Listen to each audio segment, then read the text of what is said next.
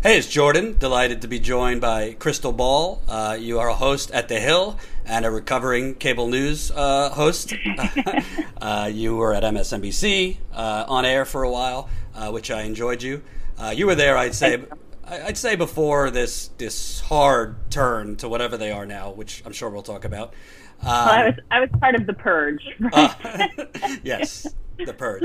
Um, I wanted to start just with the news. So last night there was a to CNN's credit, they did a pretty long climate uh, town hall. I some things I would have never thought I'd heard uh, on CNN, including fracking and, and things like that. Uh, what were your thoughts? I assume you didn't get to watch all of it. Uh, what were your thoughts of uh, which candidates impressed you? I, it also stood out to me that, as usual, it was an, somebody other than a journalist pressing uh, a politician on their financial ties, Joe yeah. Biden in particular. Yeah, I mean the questions from the audience were almost comically superior to the questions from the the journalists, especially um, some of the earlier moderators. I actually watched quite a bit of it. I saw parts of everybody except for uh, I think Booker because I have a morning show, so that was on too late. But um, you know, first of all, top level thoughts. It is amazing and tells you everything you need to know about the Democratic establishment that CNN is more in touch with the progressive grassroots than the DNC, right? That CNN recognizes the need to have an in depth conversation on what is an existential threat to the country and the planet, um, where the DNC, for some reason, can't see that. And I don't think it's any mystery, right? If you watched last night, I don't think it's any mystery why the DNC doesn't want to have that debate because they're trying to protect Joe Biden. I mean, out of everybody, he was incredibly poorly prepared. Um, his ideas were much less well thought out than certainly Warren and Sanders. And um, he really struggled to answer why, after taking a pledge to not take any money from fossil fuel executives, he was the very next day, today, going to a fundraiser hosted by a guy who co founded a natural gas company. So, you know, those things don't really add up. And you know, I'd like to know what you think because I've been I've been talking about this with my audience. You know, you got to be careful. I'm not a doctor, but the more you see Joe Biden, like it's very clear, and, and you alluded to this on the Hill. A lot of this is not gaffes. I think the media keeps calling these gaffes, but I mean, this is somebody who eh, seems to be on a bit of a delay cognitively, and, and he's stumbling through a lot of his words. Um, forget like whether you're a Berner or like a Hillary Clinton person, like does this concern you watching somebody who's having trouble articulating consistently, much less remembering certain things? Yeah, it concerns. It should concern everyone. I mean, Donald Trump is incredibly dangerous as the president, as a leader, as a world figure. Like we have to beat this guy, and we have to go further than that. We have to beat him, and then we have to address the root causes that brought us to Donald Trump. So this is no easy feat.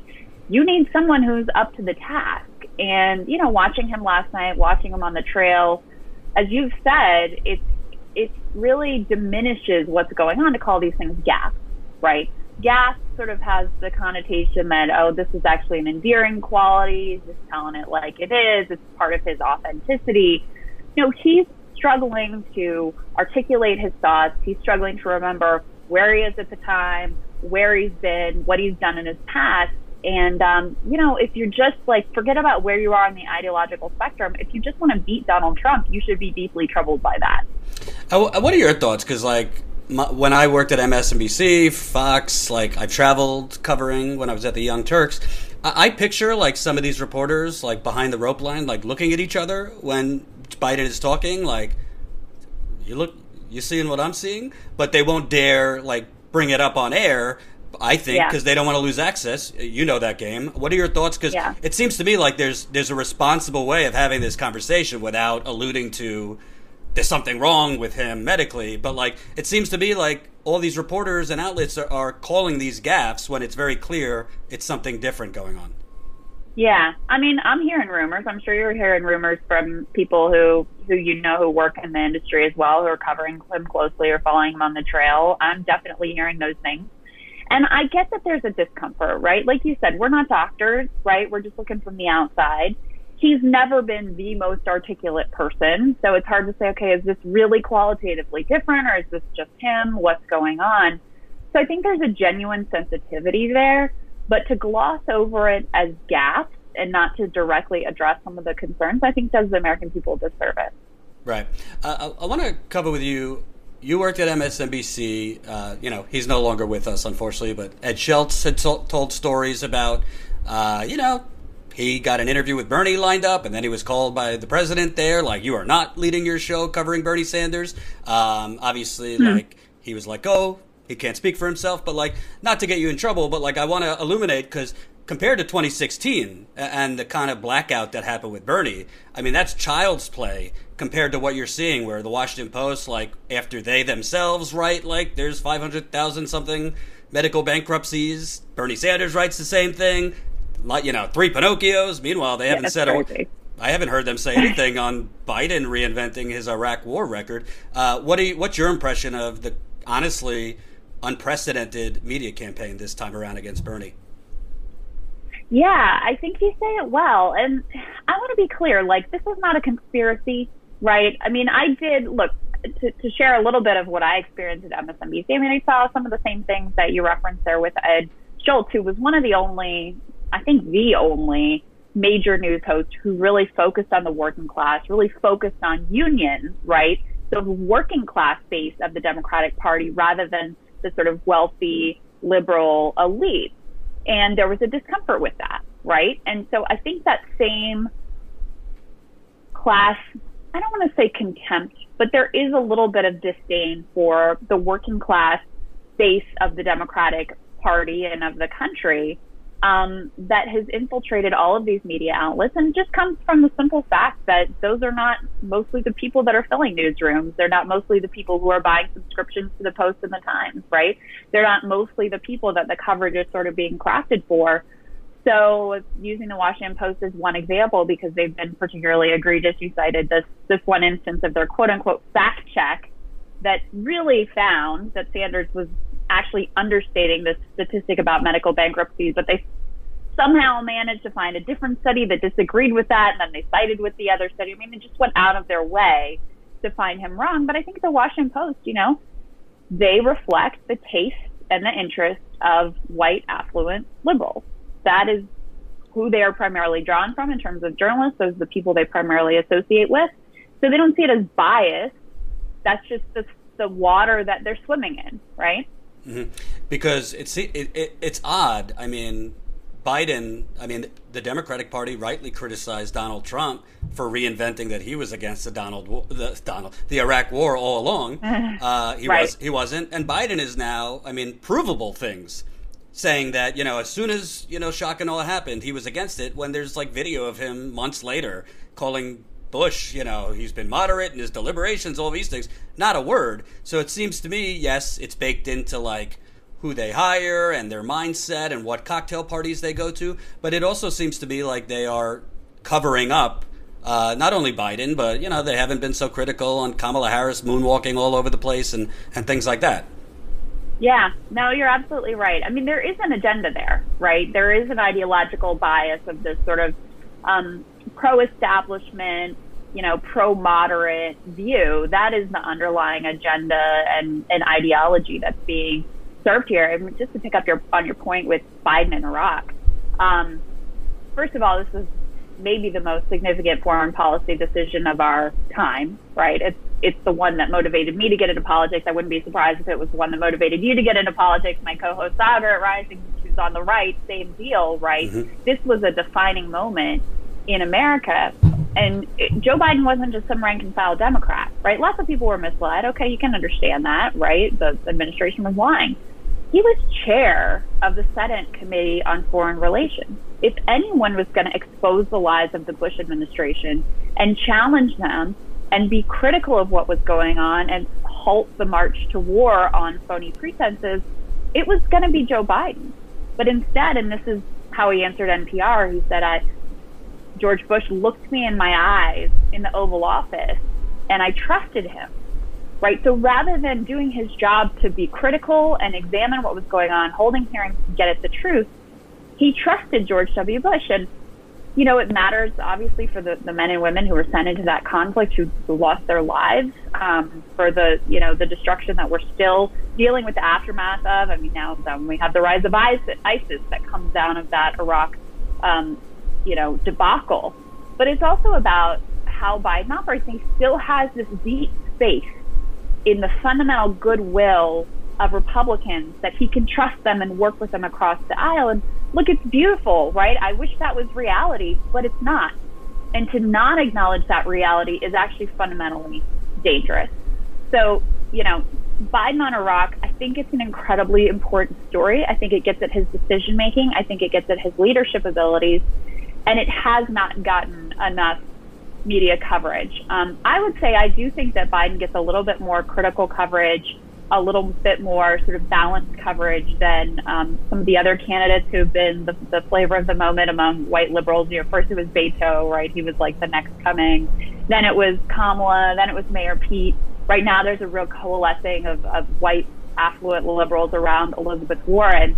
And if you read the coverage of her, look, I like Elizabeth Warren. I like her policies. You know, she's way better to me than most of the field, but the coverage of her is almost absurdly glowing, right? The selfie line and the number of selfies. And there was a film critic at, or theater critic at the Washington Post who gave her this just like embarrassingly glowing review of her speaking performance, etc. Um, so you know, again, you can see that there there is an agenda, there is an ideology here, and there's a fundamental dishonesty about owning up to what that is. Which brings me to this, because to tell you the truth, the media, you know, they did this in 2016. Like, oh, you know, Hillary and Bernie, there's some small differences, but on the same, you know, in general, they, they agree. They're saying the same things, but about Warren and Bernie. But if that were true, why is it that so many wealthy, uh, you know, well educated people are comfortable with Elizabeth Warren? To me, I don't want to sound sinister.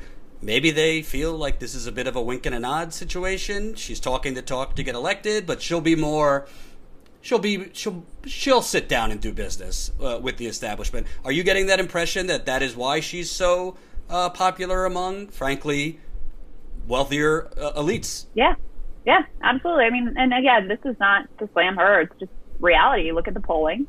The higher you go up on the income scale, the more support you find for. The higher you go up on the education scale, the more support you find for Elizabeth Warren. And you know, Jonathan Martin over the New York Times reported out how she's aggressively courting the Democratic elite with the message being, I'll be a team player. So, you know, it's really interesting because on the one hand, she's portrayed as, oh, she's just like Bernie, right? Their policies are basically the same. Medicare for all, Green New Deal, they're the same. They're the same. On the other hand, it's like, yeah, but she's wonderful and he's terrible. So if he's so terrible, but yet they're the same, like it, it doesn't really add up. So yeah, the bottom line is, do I think that people going to these fundraisers in the Hamptons would be selling out her monogrammed cup and, you know, flocking to send her dollars and excited about Elizabeth Warren if they really believed she was going to institute a wealth tax and break up big tech and, you know, come down hard on Wall Street the way she promises. No, I don't think that they really believe that she's going to be able to follow through with these things. Not that her intentions aren't good, but that she's going about it from the place of let me work through the institutions, let me work with the Democratic Party and the Republicans and the people that exist in the system, they know that's never going to work. They know that's never going to create anything other than change on the margins. Mm-hmm. Uh, which brings me to part of why that system's so dysfunctional, Mitch McConnell. So you're originally from Kentucky, I believe, or you've spent a lot of time uh, living there the last yeah. few years. So to me, I haven't spent that much time in there, but there are definitely progressive pockets of states like Kentucky, and I think there's a lot of like closet progressives that are for Bernie's policies and those strong progressive policies, but have not had a Democratic Party that frankly speaks to them. Uh, McConnell is up for reelection next year. Do you see in a state like Kentucky, which Bernie has visited, I think he did okay in the primary there in 2016, that Bernie could play in some of these red states uh, because a lot of his messages, if you kind of de take the taint off the word socialism and he just talks about what socialism means to him, do you think Bernie could play in some of these red states that frankly Mitch McConnell's very unpopular in Kentucky. Yeah. No, the nation, and especially places like Kentucky, which has a proud um, pro union, pro labor, I mean, militant unionism history as part of their culture. And we just saw the teacher strikes there in Kentucky and in West Virginia. These are places that are economically populist, right? So, in terms of ideology, if you are out there fighting for healthcare, fighting for people to have basic dignity and for workers to have rights, yeah, that's a message that's going to resonate. I mean, right now, the Republican governor of the state, Matt Bevin, total Trump acolyte, um, is on the ballot this fall, and he may well lose because he got crosswise with workers. He got crosswise with teachers. So yeah, that kind of message that centers around class and economic populism can definitely play in a state like Kentucky. The other piece of this that I would say too is is we fixate a lot on ideology and where people fall on a spectrum. And that's that's important, right? It matters what people believe and what policies they're going to push. But a lot of people on a gut level, it's also much more about like, are you full of shit? Right? And basically the Democratic Party's been full of shit for a long time. We've tried to triangulate to the center. We've, you know, said one thing here and another thing there. Everything's been focus grouped and poll tested to bits when you're better off taking a stance that maybe polls a little less well, but people know you actually believe it and you're actually willing to fight for it. So that's the other part of the appeal of of a Sanders type candidate who is going to actually advocate for what they believe and be willing to fight for it rather than being sort of wishy-washy and mealy-mouthed. Right now, so yeah, specifically about McConnell. McConnell is incredibly unpopular in the state. I mean, he's the least popular senator annually among his own constituents, despite the fact that Kentucky is a very red state. They know him very well, and he essentially built the Republican Party in the state of Kentucky. So he's very unpopular. But Chuck Schumer and the DSCC have recruited this woman. She's a she's a nice woman. She's well intentioned. Her name's Amy McGrath. She was a, a she's a military veteran to run, and she has no idea what she stands for. Right, her first interview on Morning Joe, which also why you go on Morning Joe for your first interview for Kentucky Senate? But put that aside. She makes the case that she should be the the person to beat McConnell because the problem with McConnell is he hasn't supported Trump enough. That was her message as a Democrat. Then later that day, she gets asked about whether she'd support Brett Kavanaugh. She said even though she believed Christine Blasey Ford had been assaulted, she would have supported Kavanaugh. After an outcry over that, she comes back on Twitter and changes her mind. I mean, she's just, she's a mess. And people can tell that you're trying to spin us. You're not telling us what you really think. You don't know where you stand. So it's been, a, it's a complete train wreck. Um, there's another candidate, Matt Jones, who's more of that economic populist. He's a, a sports radio host, incredibly popular grassroots support in the state. He's from the mountains there. Um, and he'd be a much, much stronger candidate. I'm hoping he gets in the race. But uh, the, the person that the, that Schumer recruited is just a total disaster. Right.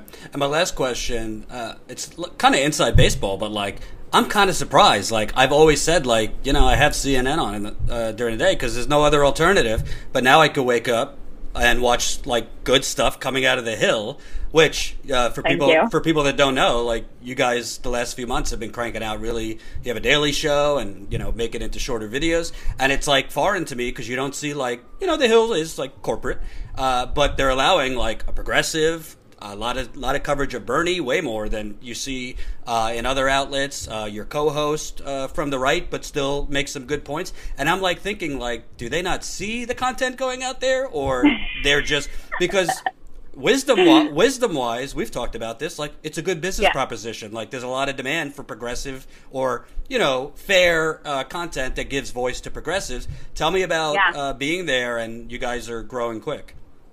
Well, I mean, what my co-host and I share, his name's Saagar, is um, a critique of the establishment, right? His is from the right, I'm from the left. We come down in different places and a lot of things, but that's kind of our start shared starting point. And basically, you know, we started doing the show and doing it the way we wanted to do it, and the the higher ups here saw that it was working, right? Saw, as you pointed, like this is where the energy is, the new energy in the Democratic Party, and frankly, the new energy on the on the you know we'll charitably call it the populist right, but that is we are trying to have a conversation about the direction that the country and these parties are going in rather than where they've been. And as the folks here have seen the appetite for that and the energy around it and the incredible response. I mean, I'm blown away by the way people have responded to it, it myself. You know, they sort of can't deny um, that it's it's exciting, it's new, it's different, and it's successful. So um, the bottom line is, guys better subscribe and keep liking our videos, or else they may pull us. But uh, we've been given a lot of leeway to cover the topics and have the voices on that, that we want to have. And, um, you know, today I feel extremely grateful for that. Awesome. Uh, thank you for taking the time. I'm sure we'll be in touch as the campaign goes. And check her out. My pleasure, Jordan. Rising, Rising on the Hills YouTube. Thanks, Krystal.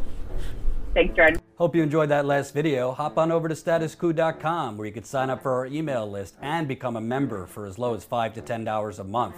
Membership is how we grow. That's statuscoup.com slash join. And remember, join our email list so we can grow the revolution with you.